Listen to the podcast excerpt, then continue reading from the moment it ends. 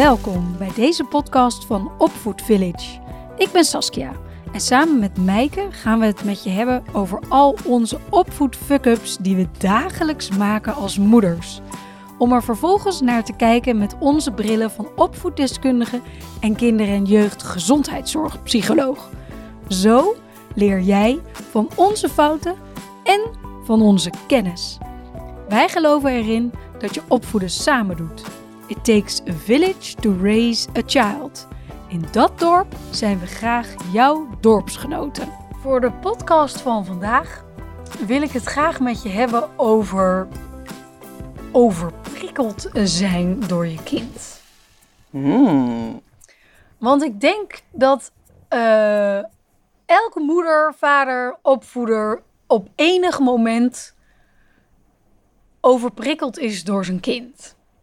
Ja. En daarom vind ik het een heel leuk onderwerp voor de podcast van vandaag. Ja, want ook omdat het een onderwerp is waar we eigenlijk als ouder wat in te doen hebben. Hè? Dus je kan het moeilijk je kind kwalijk nemen. Dat jij overprikkeld bent. Nee, ja. Zeker. En ja. Ik denk ook dat er heel veel fuck-ups gemaakt zijn onder overprikkeldheid. En niet om het als excuus te gebruiken, maar wel omdat dat de state of mind was. Ja. Oh, maar voor mezelf gesproken weet ik zeker dat dat waar is. Ja, ik voor mezelf ook. Ja, als ik over mijn randje ben, dan hoor ik mezelf, en het gebeurt nog steeds, dan hoor ik mezelf dingen zeggen waarvan ik later denk, wow, niet had super, anders gekund. Ja, niet super trots op. Nee, dat klopt. Nee. En dan natuurlijk, wat ik tegenwoordig heel goed kan, is dat ik dan, later sorry kan zeggen tegen mijn kinderen. Van, oh, nou, mama was onredelijk. Of dat had ik gewoon niet zo mogen zeggen. En dan zijn mijn kinderen altijd verrassend mild. Dat vind ik dan ook wel weer grappig. Ja, dat vind ik ook. Dat is dan wel heel mooi om te zien. Dan zegt ze, ach, geef niet. Ik was toch ook veel te boos, zeggen ze dan. Dus, maar dat maakt niet weg dat je eigenlijk als ouder je eigen prikkelsysteem hebt te reguleren. Ja, hè? Ja. Want op het moment dat we spreken over overprikkeldheid, dat zie ik dan altijd dat je centrale zenuwstelsel dan gewoon te veel informatie bevat. Het zit vol, het kan eigenlijk niks meer hebben. De emmer is vol. De emmer is vol, precies. Als je het visueel maakt, je emmer is vol.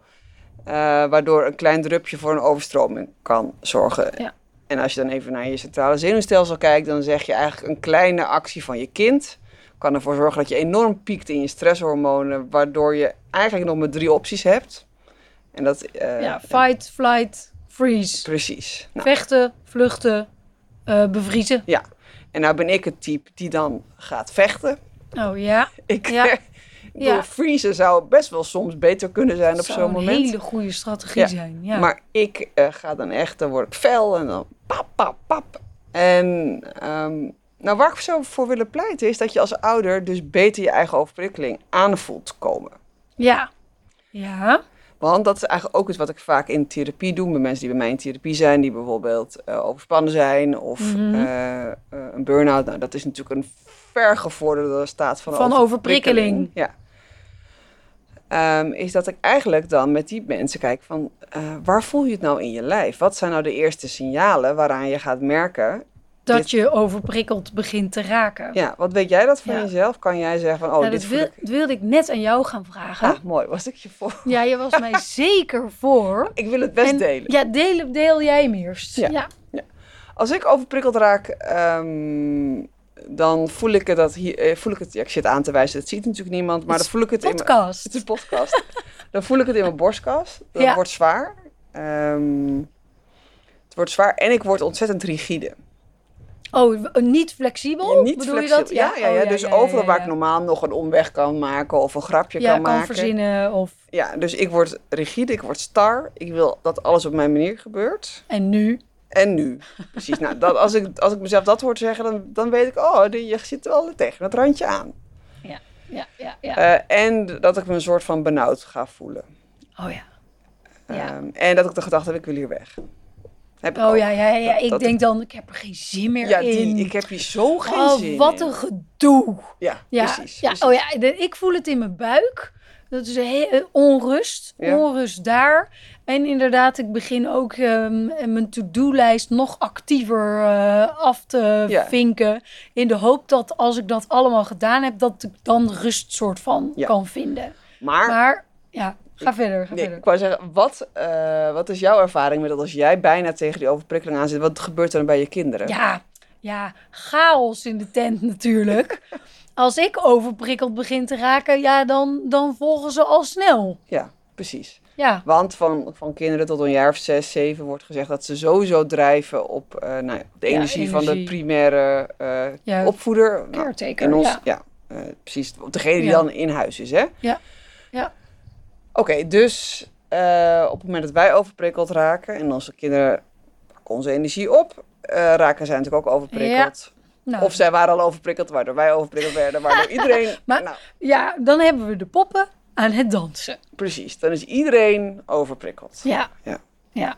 Sommige mensen zeggen overprikkeling is een state of mind.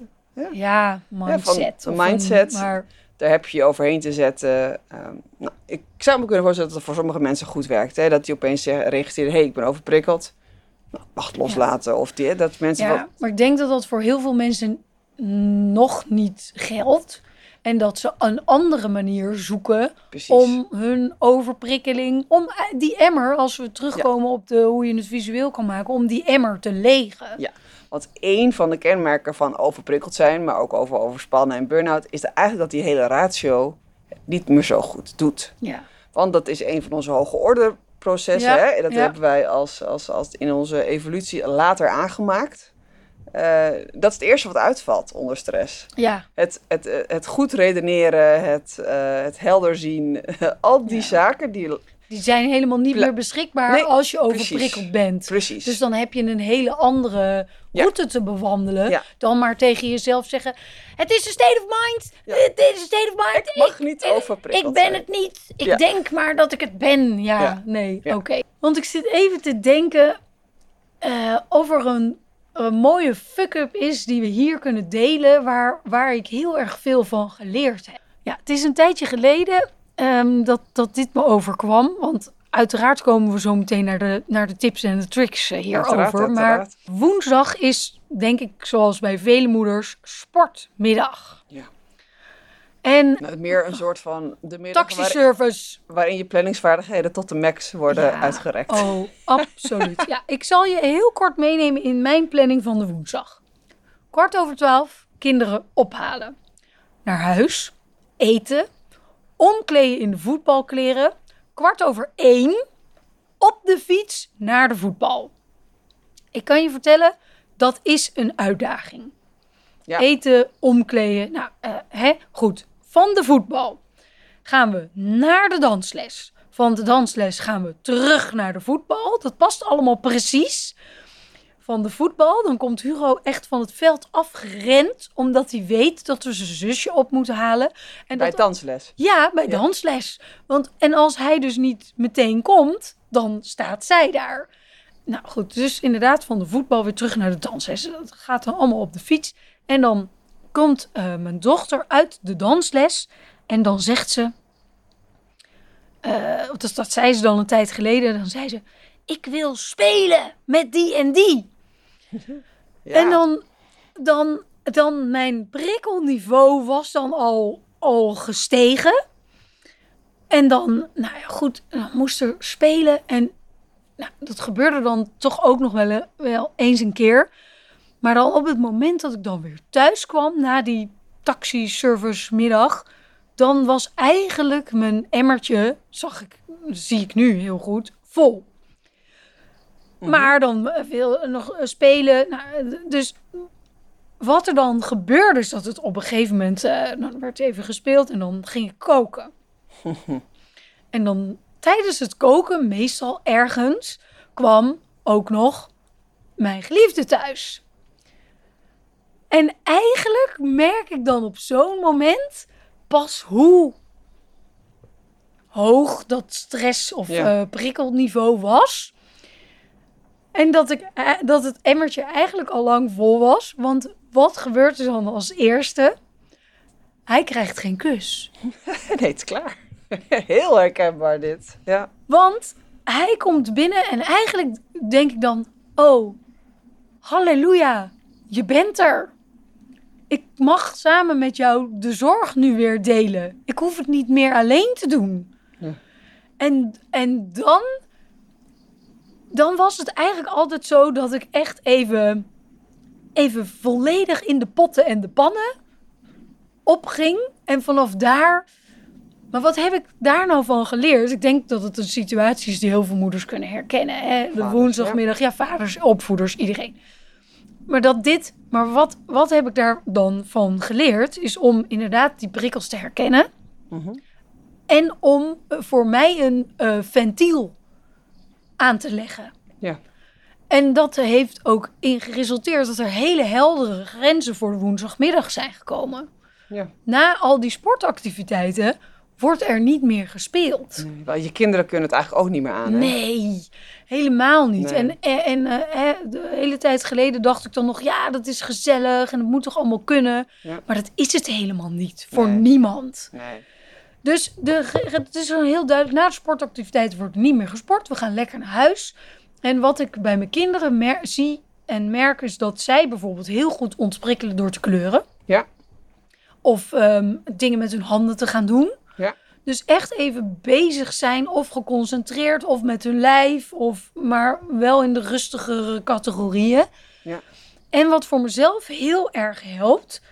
is om even een soort van mini-me-time momentje in te lassen. Ja. Waarop ik heel even er tussenuit sneak. En heel even ga zitten. En even... soort van, ja, hoe breng je dat onder woorden? Even de dag, het even weg laat zakken. Mm-hmm. Gewoon even, soms doe ik helemaal niks meer dan een paar keer ademhalen. Ja. Maar gewoon even alleen zitten, zijn, ademhalen.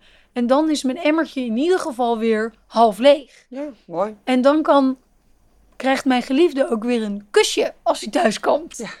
En dan is hij ook weer blij. Welkom. Ja, nee, dat is ook een mooie bijvangst. Ja, ja zeker. Ja. Ja, weet je wat, jij zat dit te vertellen en toen moest ik denken aan...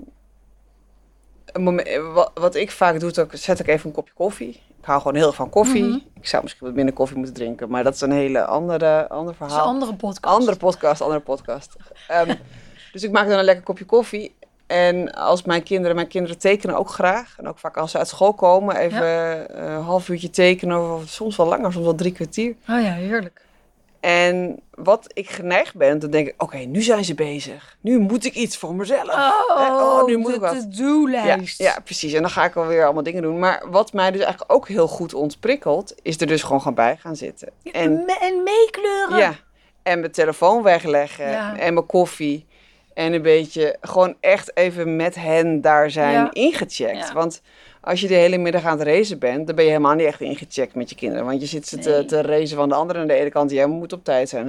Dus je hebt helemaal geen headspace om bij ze te zijn. Dus eigenlijk zijn er 2 dingen waarvan ik denk die heel erg goed helpen. Op het moment dat je dus je eigen lichaam gaat lezen en denkt, oké, dit zijn mijn signalen. Ja. Ik ga nu over mijn grenzen heen. Is of... even uit de situatie stappen, wat jij mooi zegt. Dat je heel even een paar keer ademt. En zelfs 3 keer ademen. Hè. Het is 3 keer ademen helpt al. Ja. Dus even de kamer uit. Even extra lang op de wc gaan zitten. Ja. Met de deur op slot. Hè, dat soort dingen.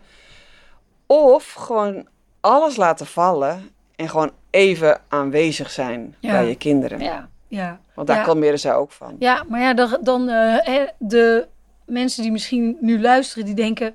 ja, maar de was, de strijk, de kook, de stofzuigen, Ja, in die end is dat niet eens zo belangrijk. Nee, dat is ook zo. En ik denk dat wij dat met z'n tweeën ondertussen ontdekt hebben... door de fuck-ups die we wel al hierin gemaakt hebben in het verleden. Ja.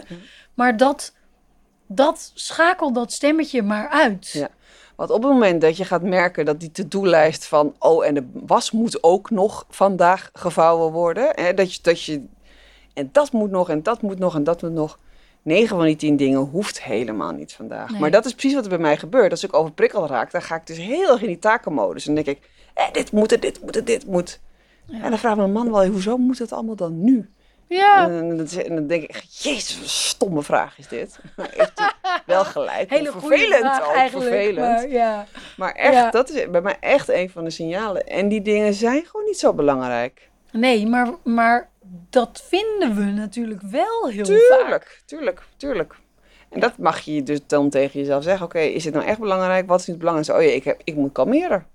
Ja. Anders vliegt iedereen hier uit de bocht. Ik, als de volwassene hier in deze ruimte, moet mijn prikkels onder controle kunnen houden. Ja. En niet in de controle van wegduwen. Nee, precies. Maar kunnen reguleren. Het gaat over het reguleren van je eigen emoties en je eigen prikkel. En daar zit iedereen anders in. Maar dat is... Ja. Zeker, dat is dus heel belangrijk. En daarmee maak je ook de kwaliteit met de tijd met je kinderen. Ja. Die wordt veel hoger. Ja. Je bent er. Ja. En daarmee... Nou, een van de dingen die ook in ons programma Liefdevol ouderschap heel erg naar voren komt... is dat je aan het opvoeden bent tijdens de fijne momenten. Precies. De fijne momenten doen ertoe. Die leggen de basis voor je kinderen. Ja.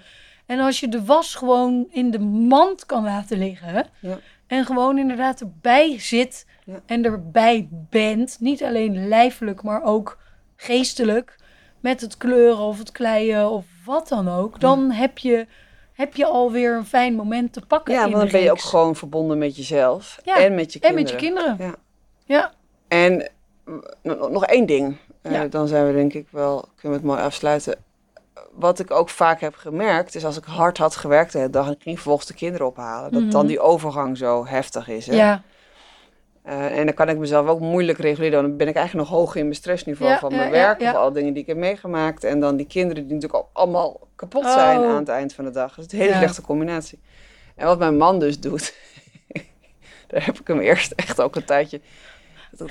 dit is niet oké wat hij doet. Maar eigenlijk was ik gewoon jaloers. Dus wat hij doet, wij hebben een parkeerplaats achter het huis. Ja, gaat het op de parkeerplaats zitten? Ja, serieus. Dus dan ben ik aan het koken en dan zie ik hem langsrijden.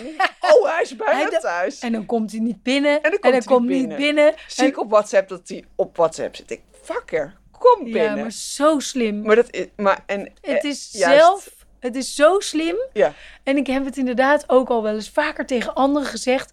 Ga 100 meter om de hoek bij je huis. En ga 5 minuten stilstaan. Precies. Land even. Ja. Trek even die plug uit die emmer met prikkels. Ja. En maak die overgang zacht. Maar overgangsmomenten, laten we daar ook een podcast over opnemen. Niet vandaag, want deze sluiten we af. Maar overgangsmomenten, hou deze podcast in de gaten. En dan, wie weet, is de volgende over overgangsmomenten. Vandaag hebben we het in ieder geval gehad met je over prikkels. Ja. Dankjewel voor het luisteren en tot de volgende. Tot de volgende keer.